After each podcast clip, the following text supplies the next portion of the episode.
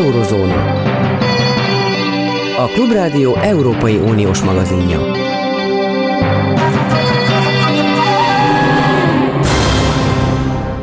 Amire a mm, legutóbbi cikkemben is utaltam, hogy abban van valami nagyon sajátos, hogy a nyugat kapcsán, és akkor ide Németország természetesen kiemelten bele tartozik, hiszen a legnagyobb nyugati partnerünk, nyugat kapcsán gyakorlatilag csak a szidalmakat lehet olvasni, és a nyugat rothadásáról lehet hallani, miközben ugyanezt a kritikát a putyini rendszer kapcsán egyáltalán nem lehet fel. Elnézést kérek a technikai bakért. Itt Zentai Péter beszél.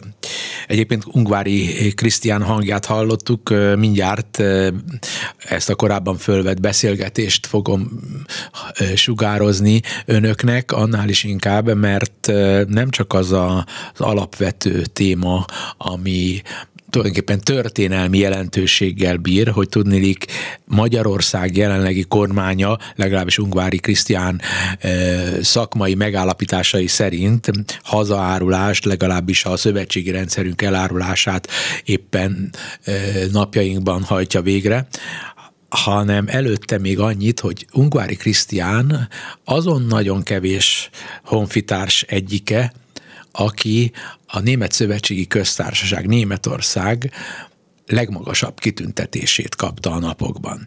És bár azt szoktuk mondani, hogy a mi médiánk, a magyar média, a magyar sajtó szabad, azért, hogyha most velem együtt böngésznénk az interneten, a Google-on, akkor bizony egyedül egy éppenséggel ellenzékinek titulált médiumot találunk, ahol erről megemlékeztek. Képzeljük el, hogyha mondjuk egy kormányhoz közel álló történész megkapná a Német Szövetségi Köztársaság érdemrendjének érdemkereszalagos kitüntetését, akkor mekkora nagy ö, publicitása lenne ennek a Magyar Nemzet című laptól kezdve, bejárná a sajtót, a tévéhíradókban, minden tévéhíradóban interjút készítenének az illetővel.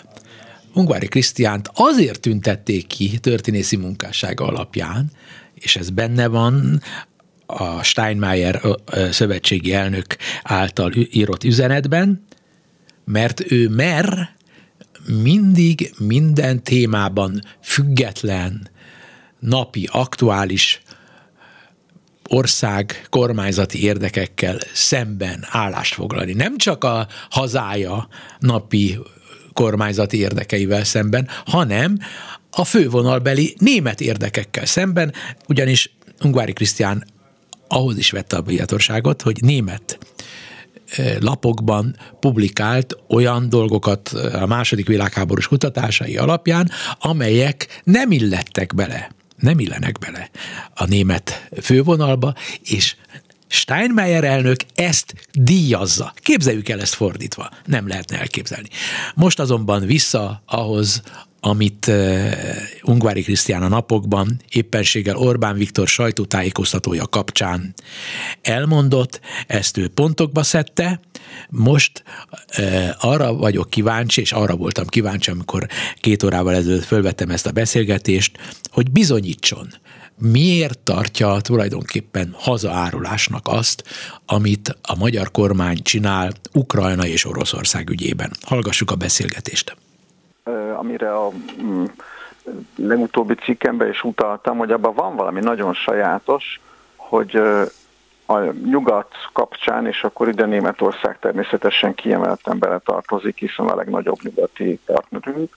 Nyugat kapcsán gyakorlatilag csak a szidalmakat lehet olvasni, és a nyugat rothadásáról lehet hallani, miközben ugyanezt a kritikát a putyini rendszer kapcsán egyáltalán nem lehet fellelni sem a kormány által irányított sajtóoldalon, ami egy meglehetős asszimetriát jelent. Enyhén szólva, mondhatni úgy is, hogy a magyar kormány sajtóban egyszerűen Oroszországról, Putyinról vagy jót, vagy semmit lehet. Ezzel szemben a mi szövetségeseinkről, nem csak az Európai Unióról, hanem a jelenlegi amerikai elnökről és környezetéről pedig úgy beszélhetnek, mint ahogy az én 20 éves koromban a kommunista sajtóban. Szinte nincs is különbség. Hát igen, ezt erre akartam utalni. Most ezt mindenki vérmérséklete szerint nevezheti nemzeti politizálásnak vagy hazaárulásnak.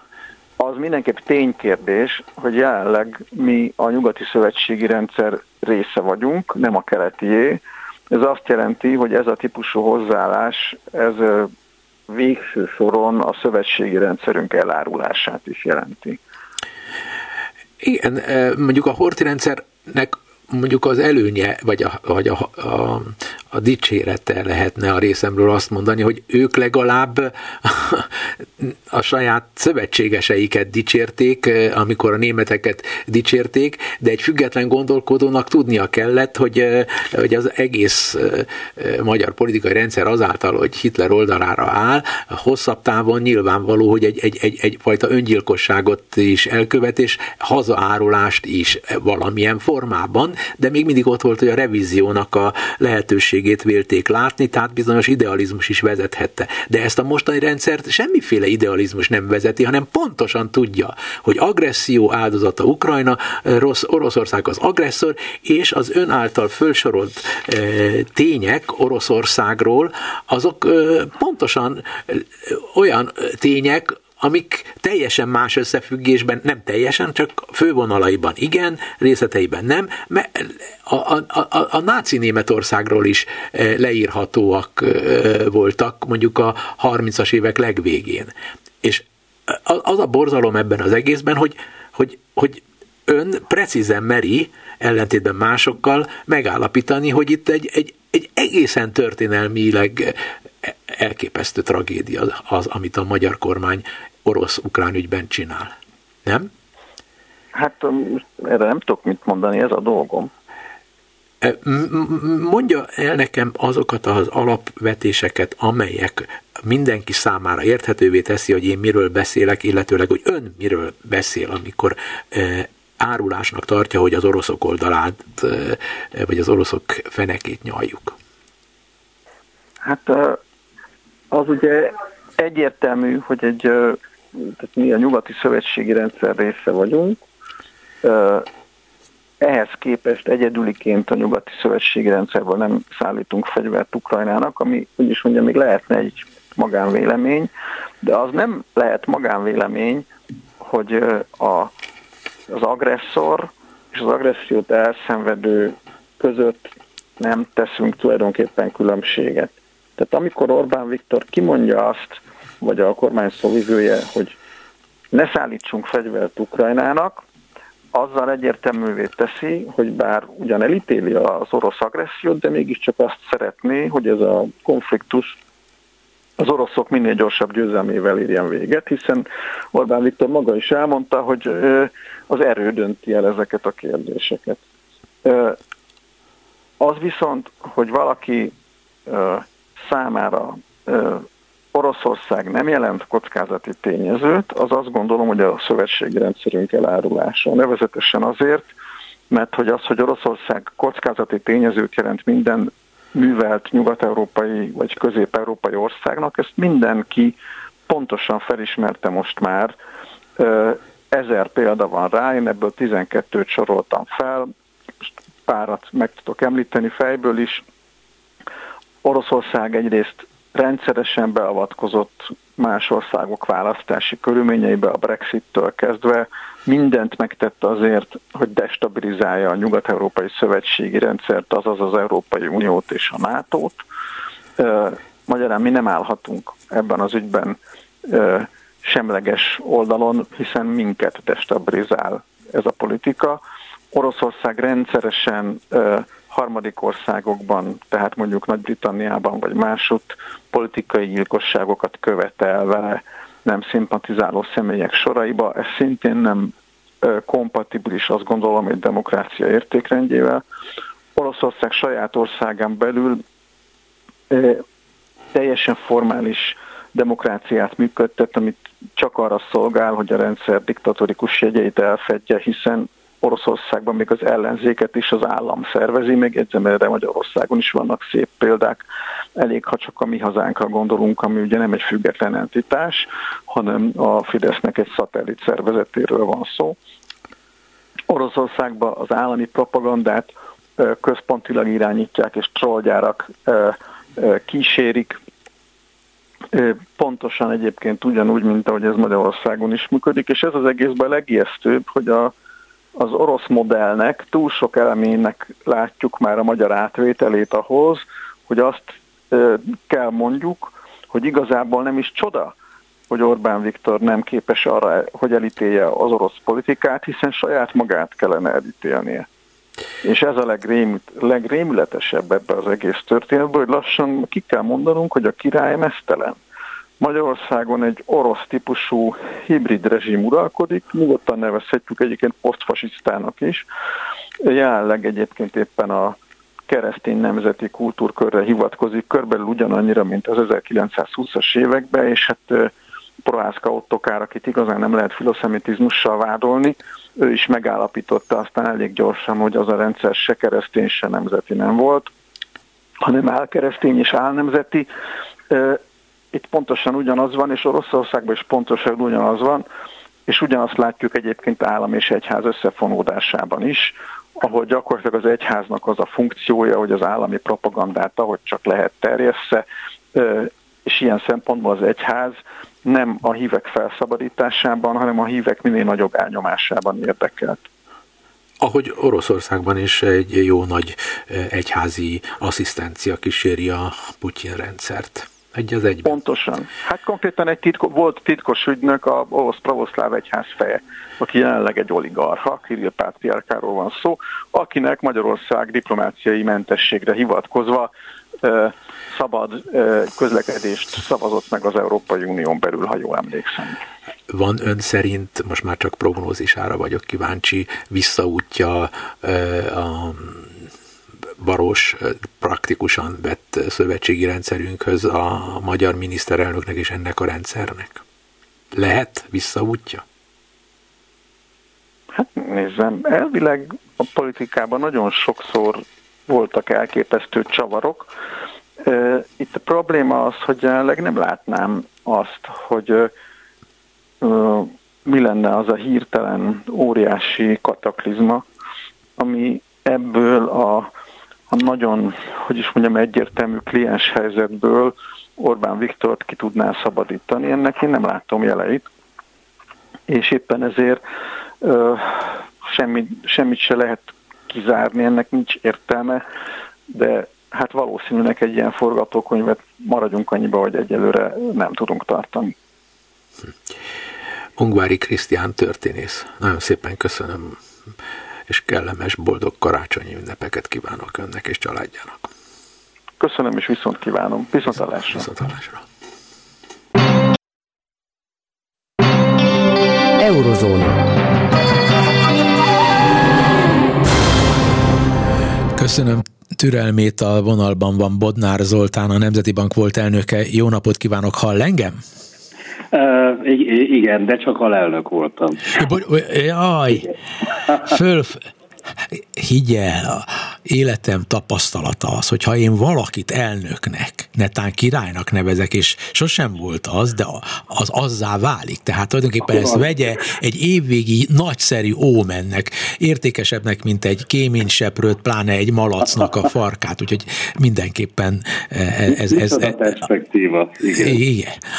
Most, hogy méltattam önmagamat, e, befejezem, és következzen egy kicsit komoly gondolat, ami folytatása lesz azért annak, amit esetleg ön is most elcsipett a Zungvári Krisztiánnal való beszélgetésben. Nagyon érdekes volt, hogy kliensnek nevezi, Oroszország kliensnek nevezi Magyarországot, és az, a, az ő azáltal kapott ihletet, hogy mindezt elmondja, hogy az Orbánnak, a, az Orbán Viktornak a sajtótájékoztatóját hallgatta, amelyben e, az is benne volt, hogy tulajdonképpen Magyarországnak nem kell csatlakoznia az európai pénzügyi vezethez, vagyis mag-európához, amelynek a gyakorlati és elméleti és értékbeli non plus ultája jelenleg az euró övezet.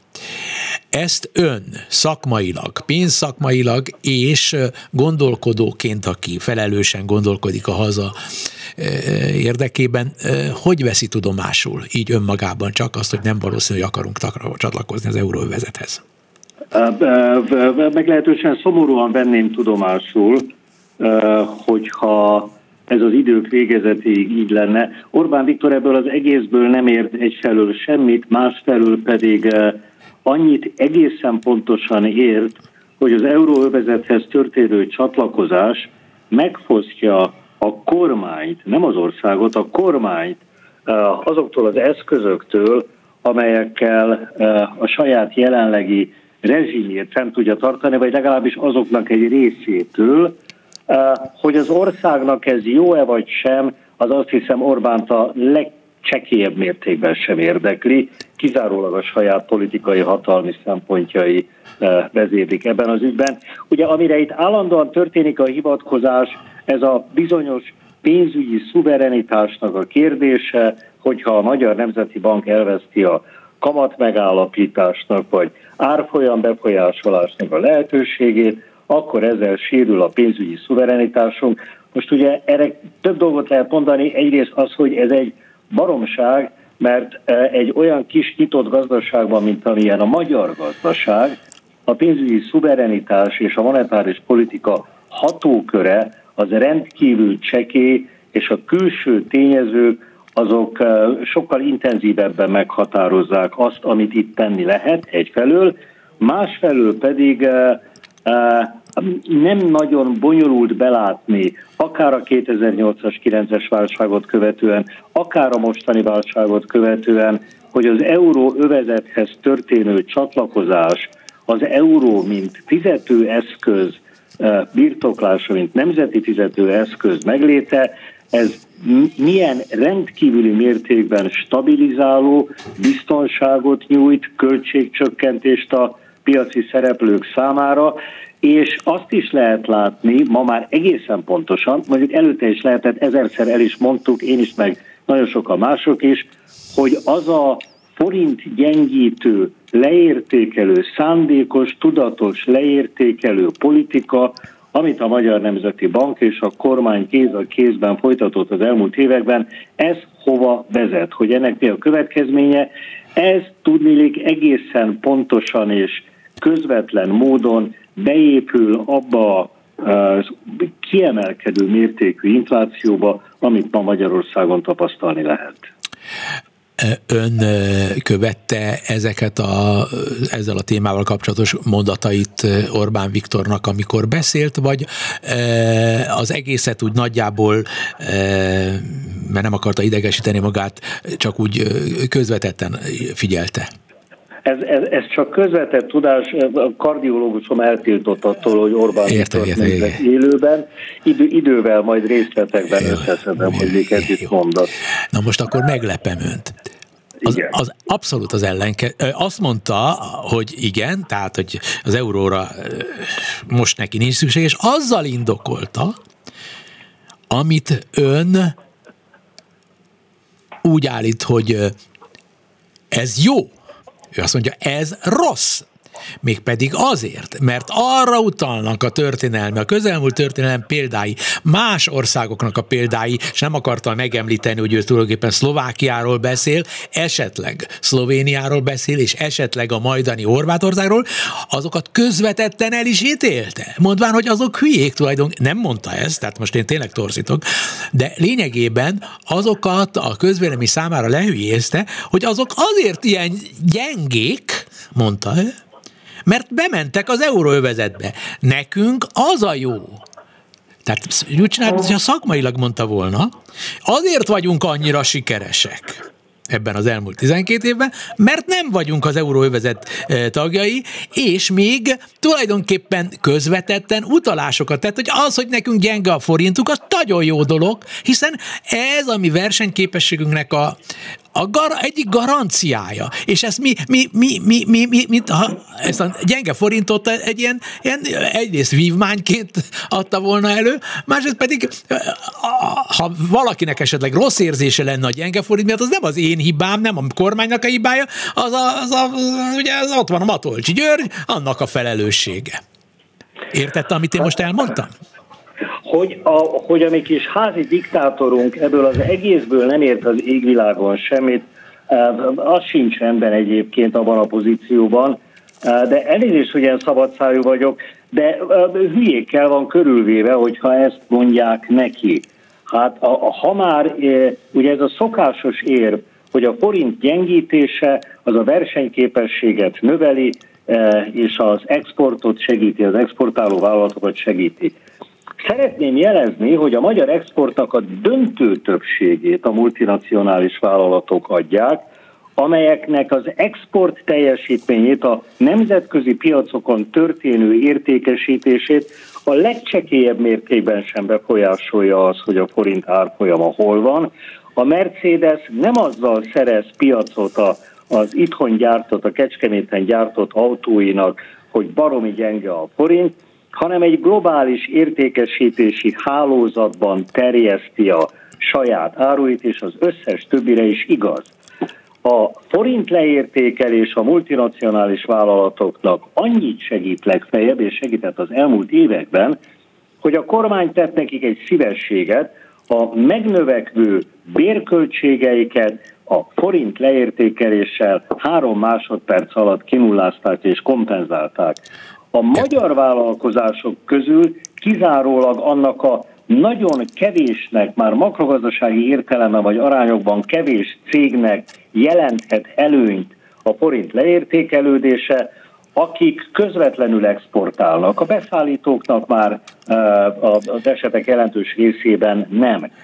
Bodnár úr, egy pillanat. Bodnár úr, e-. Bodnár úr, most híreket mondunk, és folytatjuk. Egy kis türelmét kérem. Jó, Bocsánatot kérek. Okay, jó. Eurozóna. A Klubrádió Európai Uniós magazinja.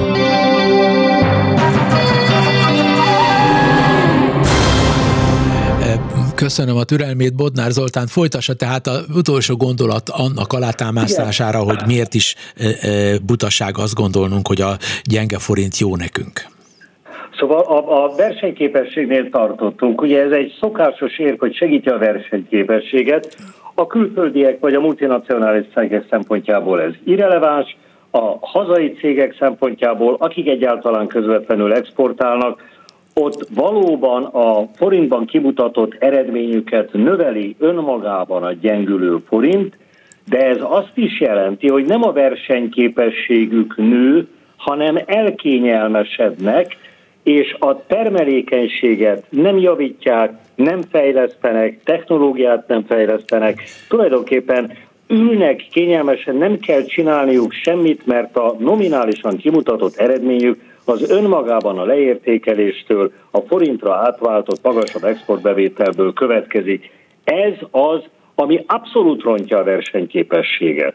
A, a, a, lehet az árfolyamot használni, és régen is használták, ugye minden olyan uh, országban, ahol, uh, ahol nemzeti valutát tartottak, és nem valamely valutaunió tagjai voltak, krízis helyzetben rövid időre, átmenetileg a leértékelés az lehet egy eszköz, amivel a krízist kezelni lehet. Nem a versenyképesség szempontjából igazán.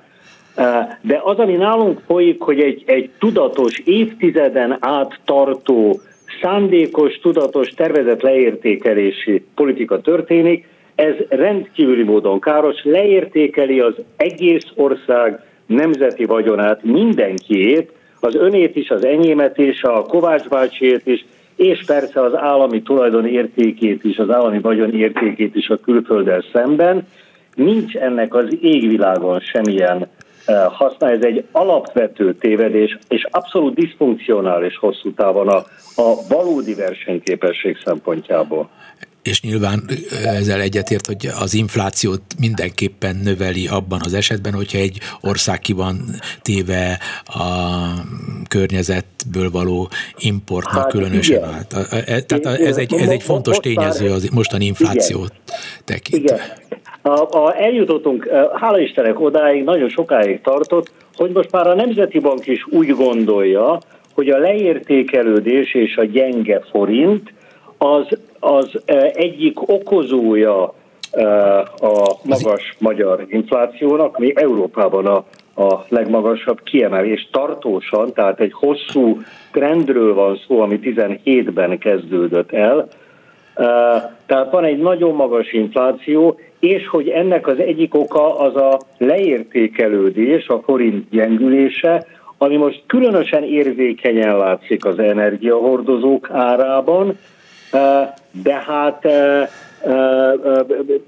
ugye hosszú éveken keresztül azt mondta a Nemzeti Bank, minden alkalommal elmondták, hogy a Magyar Nemzeti Banknak nincs árfolyam célja, és tulajdonképpen nem izgatja őket, hogy az árfolyam az hogyan alakul, és nincsenek inflációs hatása. Ez persze egészen addig úgy volt, amíg a 2008-as válságot követő időszakban meglehetősen nagy pénzbőség mellett valóban alacsony volt az Európai Uniós inflációs szint, általában a globális inflációs szint, sőt deflációról volt ugye szó az országok egy jelentős részében, akkor persze nincs importált inflációs hatása a gyenge árfolyamnak, vagy csak mérsékeltebb, amit ellentételez önmagában az, hogy a kinti árcsökkenés, infláció lassulása az nem ilyen.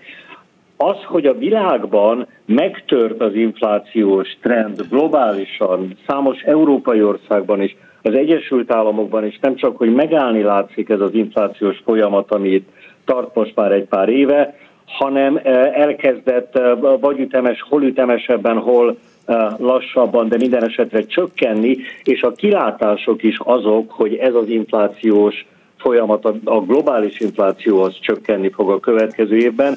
Ez azonban nagyon lassan fog beépülni a, a, a magyar inflációs számokba, és ebből következik az, hogy hónapról hónapra a Magyar Nemzeti Bank és persze az elemzők is emelik a várható inflációs csúcsnak az időpontját, vagy eltolják azt.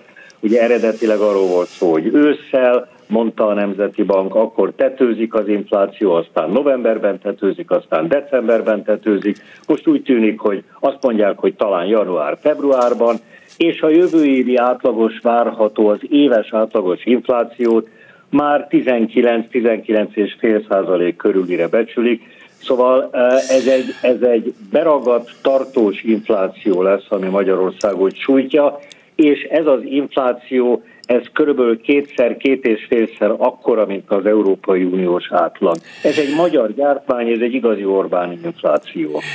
Igen, vélhető, hogy a félország pontosan így látja, hogy ön mondja, a másik fele viszont azt a narratívát gondolja hihetőnek, amit a miniszterelnök úr pontosan szó szerint mondta, hogy az, de hát ön már ezt száfolta, hogy az infláció és egyéb gazdasági bajok és a forint árfolyam nem függnek össze egymással, de hát most ebben már nem is érdemes belemenni, mert ön egyértelműsítette, hogy ez egy...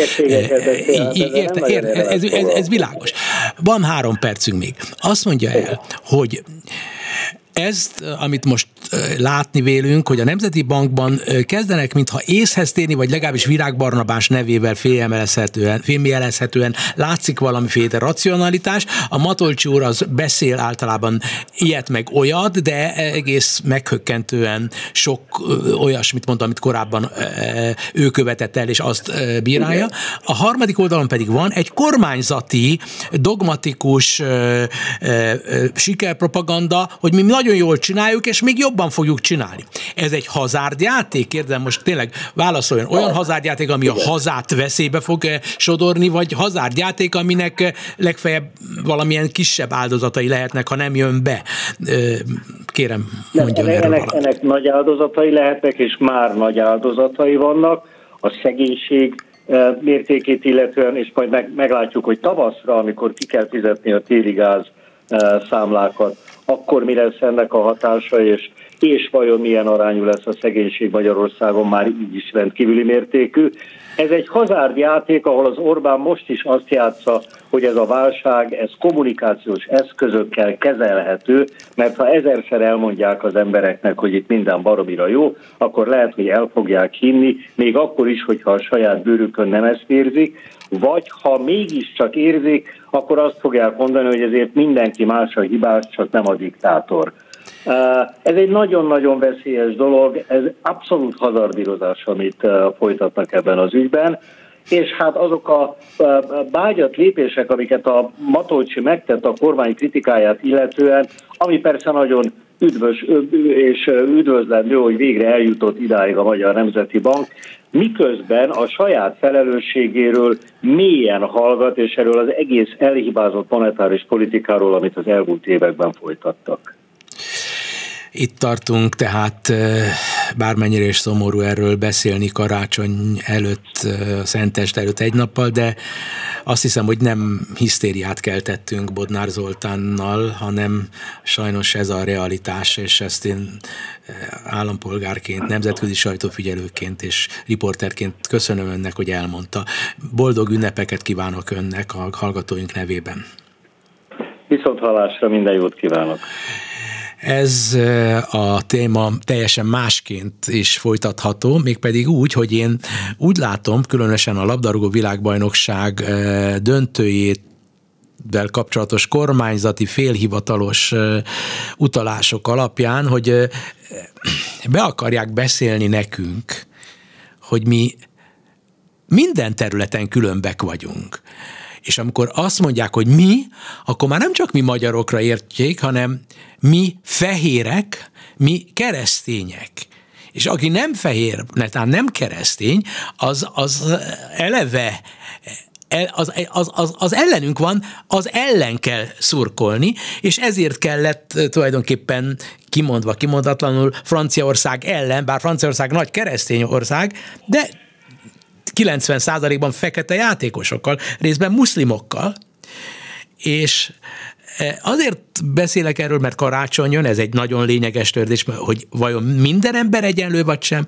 Másrészt pedig az életemben a, az a szerencse jutott osztályrészül nekem, hogy ismerek egy olyan magyar hazafit, aki egyidejűleg skót hazafi és arab muszlim, eh, arab hazafi is, de egyformán, őszintén egyformán. Ali Harmus nem először van itt a, a vonalban, ebben a műsorban.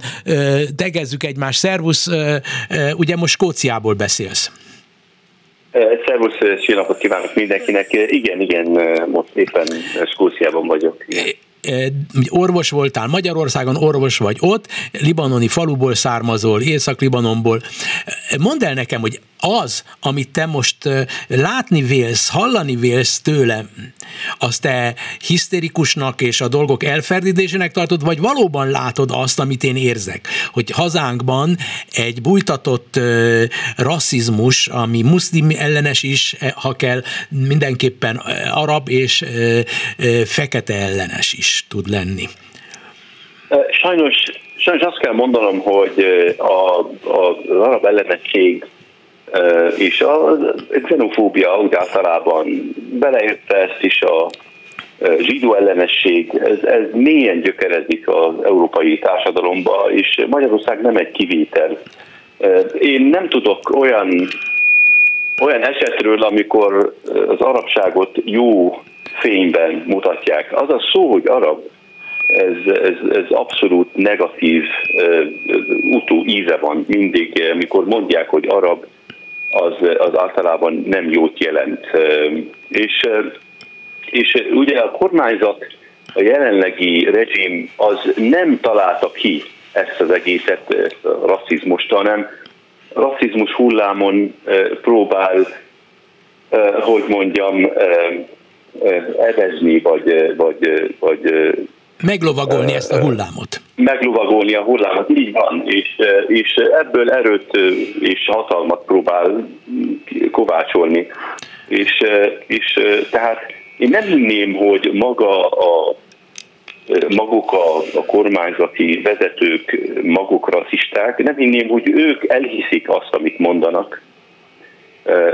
Ezt, ezt azért mondják, mert, mert sajnos sokan vevők erre, vevők, vevők a, a, a rasszizmusra, vevők a, a kirekesztésre, vevők arra, hogy, hogy azt akarják hallani, hogy mi vagyunk nagyon jók, és, és felsőbbrendűek, és a többi az, az, az kevésbé, és igaz, hogy mi is áldozata lehetünk, vagy vagyunk ennek a, az embertelen rezsimnek, de, de, de mi jobb fajta áldozatok vagyunk.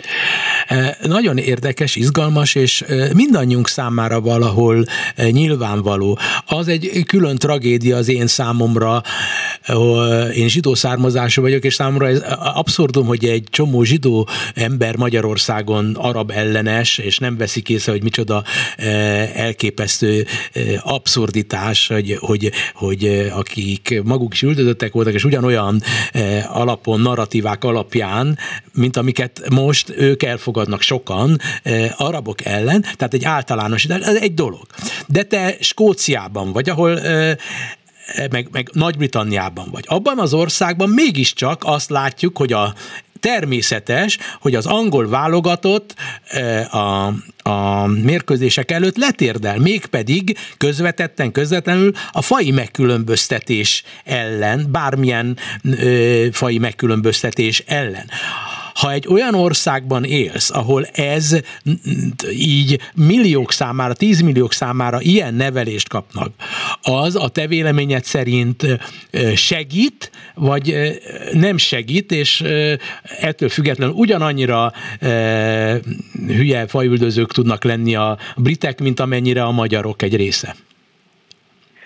Nos, azt kell mondanom, hogy sokan azt hiszik, hogy a megkülönböztetés és a rasszizmus ez a, az a színes bőrűeknek a problémája.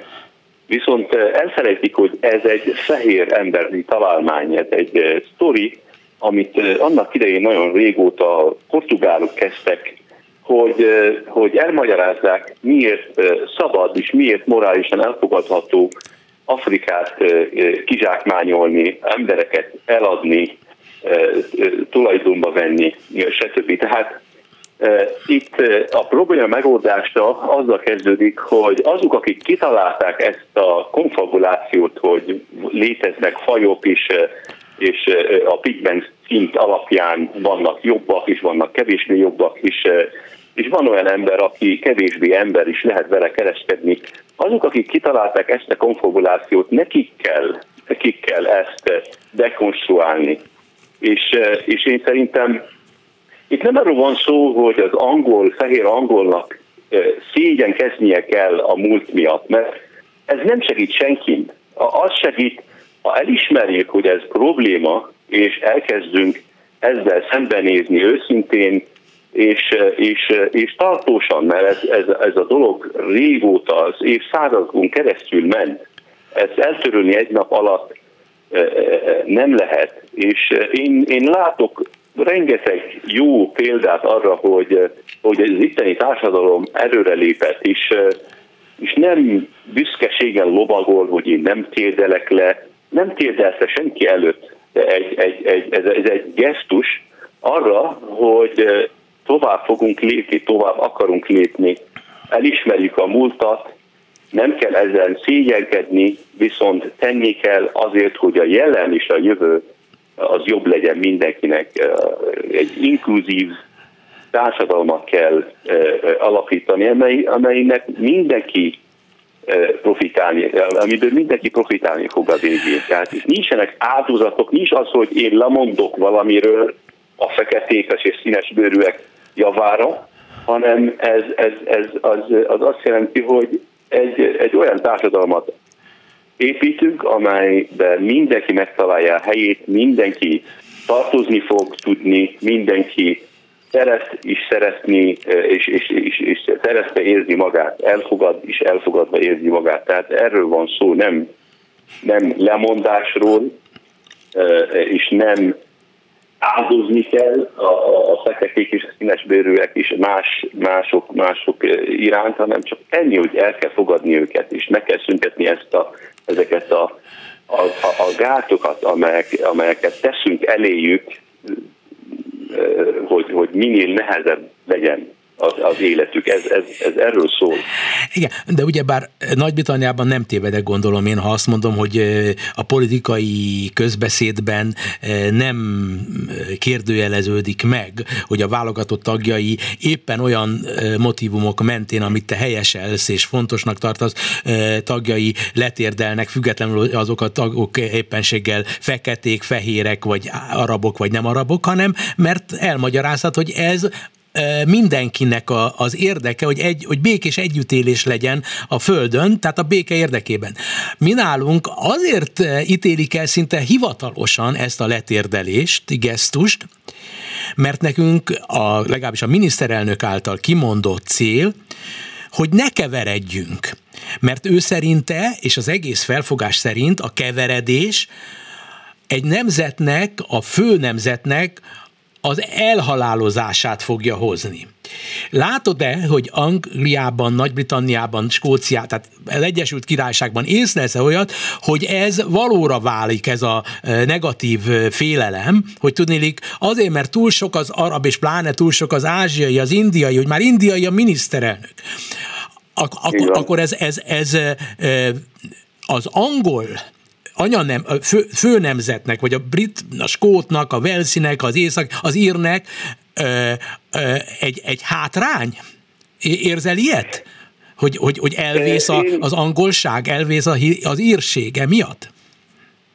Sajnos ezt, ezt kell mondanom, hogy van ilyen, van ilyen irányzat, amely azt mondja, illetve ha meglátjuk a, a Brexitnek a, a, a fő indoka az volt, hogy, hogy a sok lengyel, aki jött, tehát nem, itt nem a pakisztániak és más színűek voltak a probléma, hanem a sok lengyel is megváltoztatta a, a, a, a brit kultúrát, és, és ez egy nagy részben persze más politikai okai vannak, stb.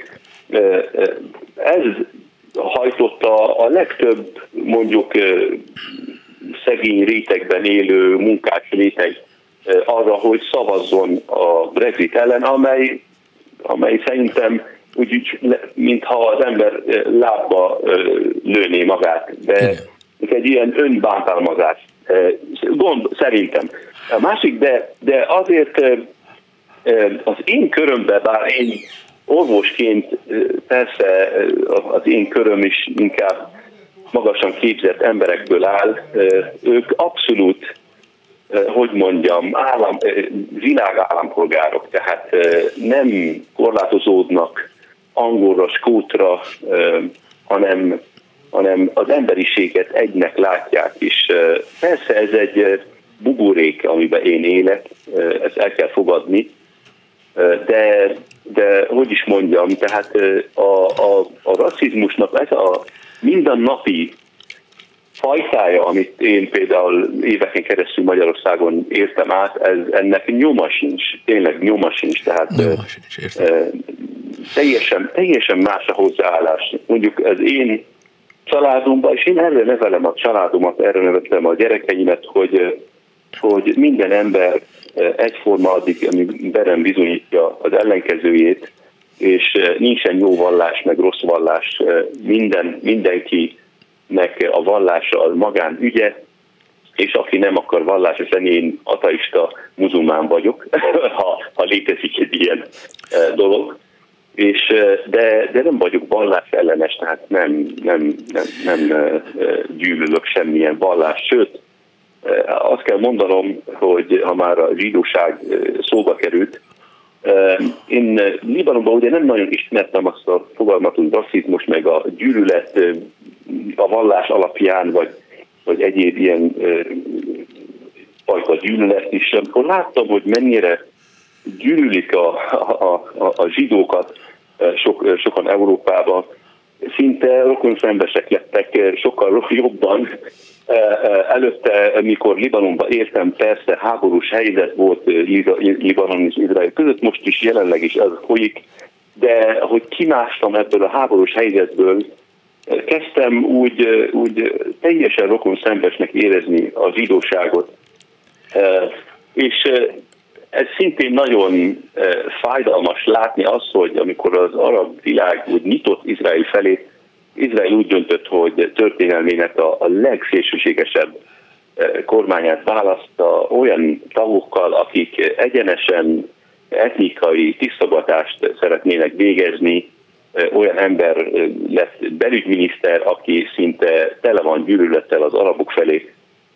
Ez tényleg nagyon szomorú, és egyben abszolút érthetetlen számomra, hogy egy üldözött nép úgy dönt, hogy, hogy üldözővé válik Hát persze, ez, ez egy nagyon nagy általánosítás. Persze. De hiszen fél Izrael, Izraelnek a fele eleve elítéli ezt az egész kormányt, és tehát ez is mutatja, hogy, hogy nincs általánosításra lehetőség, de arra viszont van lehetőség, hogy, hogy, hogy mégis itt nálunk a kereszténység védelmét hozzák föl, arra, hogy más embereket megkülönböztessenek, miközben Jézusnak az egész forradalmisága abból áll, hogy minden ember egyenlő. Hát, és az apostoloké, Pál apostol, stb. Hát, tehát ez, ez az, ami másik fájdalmam nekem, hogy a kereszténység nevében mernek mondani keresztény ellenes dolgokat. Ez, ez, ez nekem feldolgozhatatlan. Sajnos azt kell mondanom, hogy ha Jézus most lenne röszkén, ugyanúgy bánnának vele, mint a többi migránstól. Tehát itt, itt, itt a, a kereszténység, ugyanúgy, mint a fehérség, ez egy politikai trükk.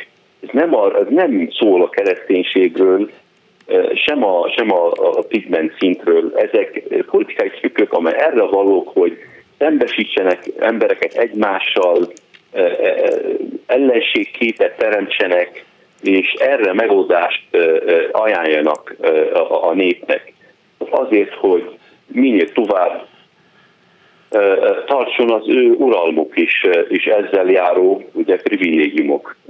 Sajnos ez van, és addig, amíg a nép nem nő fel arra a szintre, hogy, hogy megtanuljon kritikusan elemezni ezeket a, a, a, a kommunikációkat, ezek a, ezt, ezt a kommunikáció módot, addig, addig, addig, addig nehéz lesz ebből kimászni.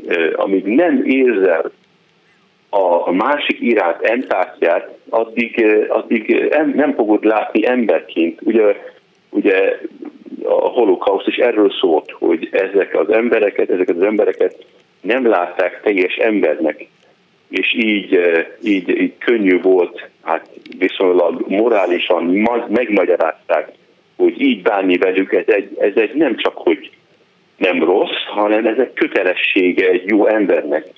És, és ez egy tragédia. Annál durvább, durvábban bánni embertársunkkal nem lehet egyszerűen elképesztő. Hát igen, arról, amiről nem tehet az embertárs, amiatt valakit megölni, vagy amiatt gyűlölni, abszurditás, abszurditás, abszurditás. Ha valaki, mert csak fél lábbal születik, akkor amiatt, hogy lehetne utálni valakit. Az egész abszurditás. De esetre én nagyon örülök annak, hogy karácsony előtt erről sikerült veled beszélnem, és nagyon szépen köszönöm, hogy egy, egy, egy szabad világból egy szabad gondolkodóként tudtalak téged prezentálni a hallgatónknak, és akár milyen ünnep számodra a karácsony, gondolom neked ez egy komoly ünnep, még ha muszlim származású vagy is, és Skóciában vagy. Én, én kívánok neked és a családodnak minden jót, és köszönöm, hogy beszéltél nekünk mindenről. A viszontlátásra, én, Ali. Én is köszönöm, és boldog ünnepeket mindenkinek. Köszönöm. A hallgatóktól elbúcsúzom eh, Turi Lui és Bencsik Gyula nevében. A viszont hallásra! Önök a Klubrádió Európai Uniós magazinját hallották.